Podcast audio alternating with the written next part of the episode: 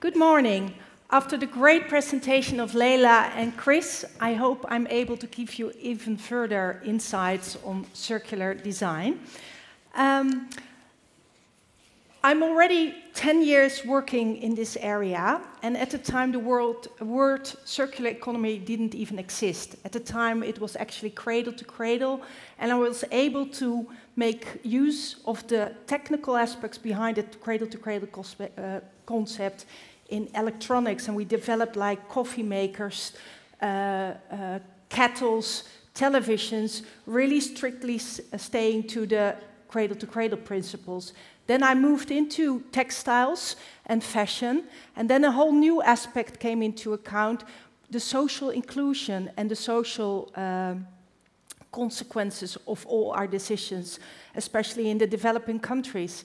And now I'm uh, able to take it to a whole region, which is called Circular Friesland. To give you a first insight, you're looking at a unique container. Now, I'm sure that many of you have or know such a container like this. In Holland, we use this container actually to gather our household waste. Um, and all of these containers were once made out of virgin plastics, which is made out of oil, which is a limited resource. Now, already mentioned earlier, if we eh, continue to produce and consume the way we do, we end up with a huge, huge pile uh, of uh, unusual, un unused plastics, which end up in the ocean, as Chris just mentioned. Um, so nowadays, many of these containers are already made from old containers, which is a huge step forward. Um, however, that's not too difficult to do because it's a monostream uh, uh, recycling it still leaves us with a huge pile of all kind of different qualities of plastic which are unused. So what we try to do in Friesland is uh, set up an industry where all these different qualities of plastics are given new applications again.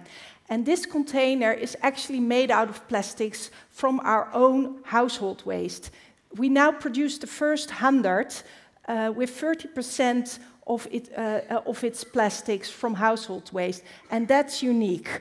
We developed the first 100 to test the prototype, and now we're upscaling to provide every Frisian citizen with its own container made out of its own waste. Let me introduce Friesland.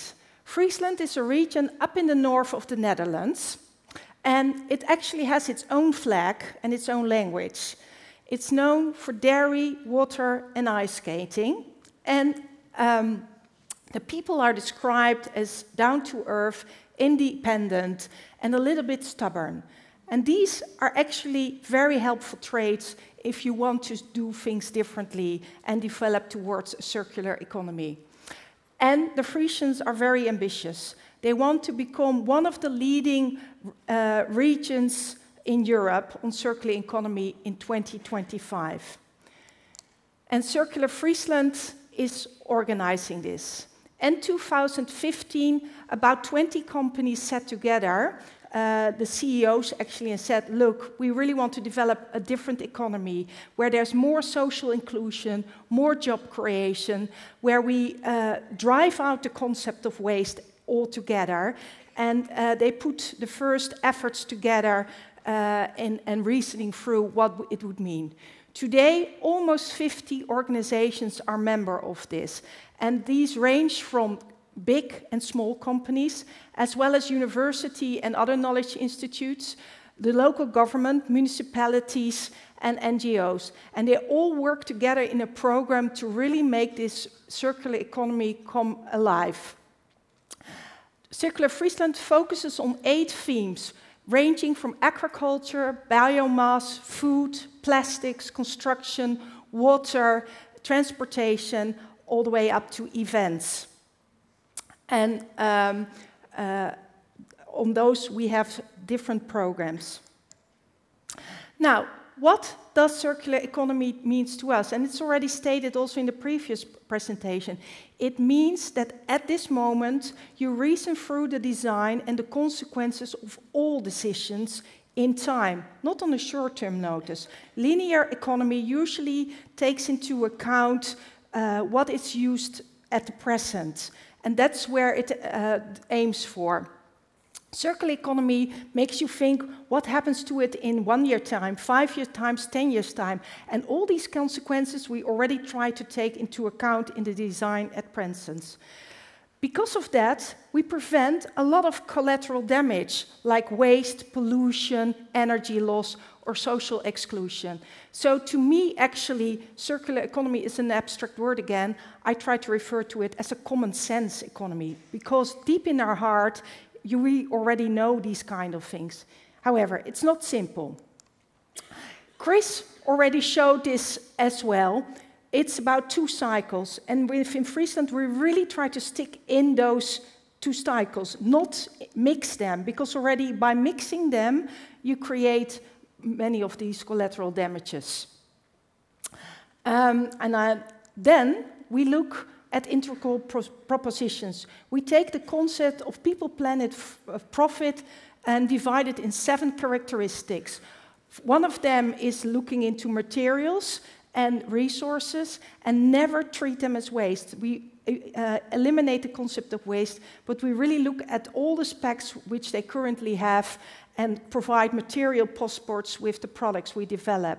We look at renewable energy. We look at bio, how, the impact on biodiversity, but as well as uh, on cultural diversity. Uh, we try to uh, provide multi-level value beyond the economic value. So social inclusion, the quality of life, how does it affect this? And um, all of this, uh, we start with developing a 100% circular proposition. We really dream big and uh, shoot for the stars. And that we put as our ambition on a positive impact roadmap at 2025. Then we reason through crucial tipping points. Tipping points are like what is the legislation currently hampering uh, driving towards a circular economy? Um, what is needed to really create a renewable energy infrastructure? All these tipping points we try to reason through already at this moment. And a very crucial step is actually, together with all the stakeholders, reasoning through the starting points and principles. Because you, the more you do that at start, the better you know each other and you know what game everyone plays at that moment. And that's really insightful in designing through, from multiple perspectives, circular propositions.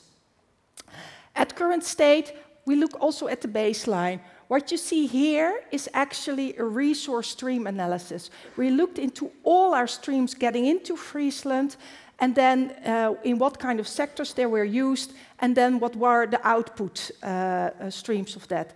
And this we mapped on a circular potential analysis. Over here, you see where outputs from one company, like biomass, can be input for another company to produce energy or plastics or wooden panels in construction. Or how the heat from someone's production uh, can be used actually as input for energy from other, for another company. Then we really showcase concrete results.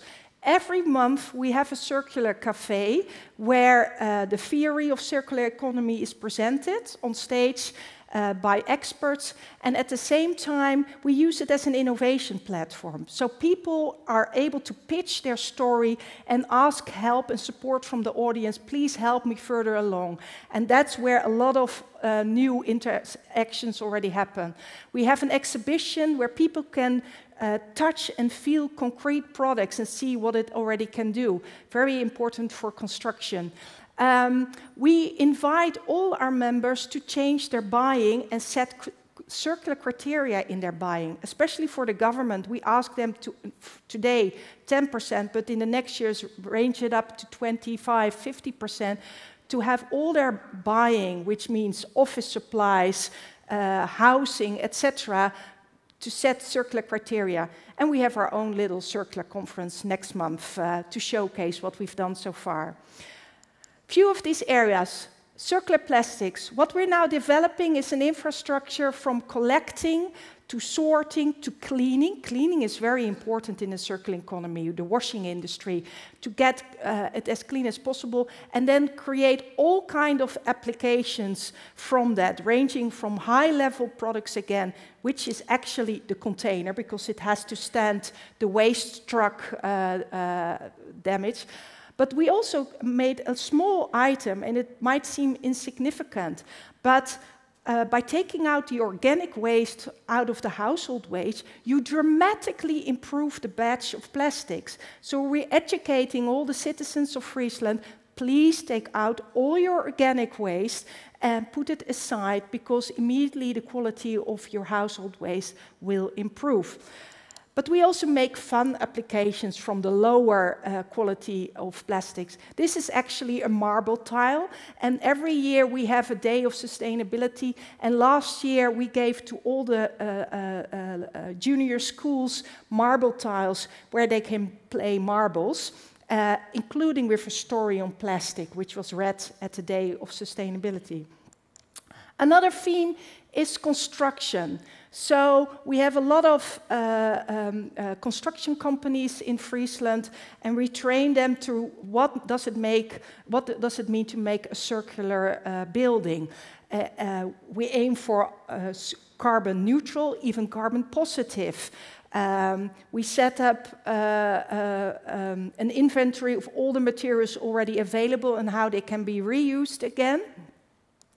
And uh, we just uh, finished the first batch of 100 uh, uh, uh, house, 100 buildings, housing for the social, social housing, where people can actually live underneath 500 to 600 euro. These houses are up to 70% circular, so every part of it can be used again and again in time. But we also run in ridiculous legislation at the time because uh, the, uh, the, the, uh, the, public office, who also looks in the, in the design, actually first asked us to put chimneys on these houses because this was an area where there used to be chimneys on the houses.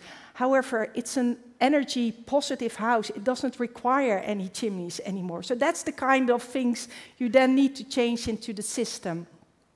We had a challenge for a really difficult innovation, and we got uh, from all over the world uh, uh, circular techniques to include in the house.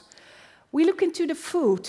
It's not 40% waste with us, it's actually 35%, but we looked in how we can actually uh, uh, reduce that even further. We uh, included the health insurance company already to educate their consumers with it. we had programs with hospitals, etc., to improve the taste of food, and we actually learned it improved the recovery of those people uh, in the hospitals. Um, Chris mentioned it as well. We have our own beer. It's made out of bread rests. Um, and now somebody drank the beer and said, uh, okay, I'm going to make bread again from your leftovers. So we're really making circular uh, food in that sense.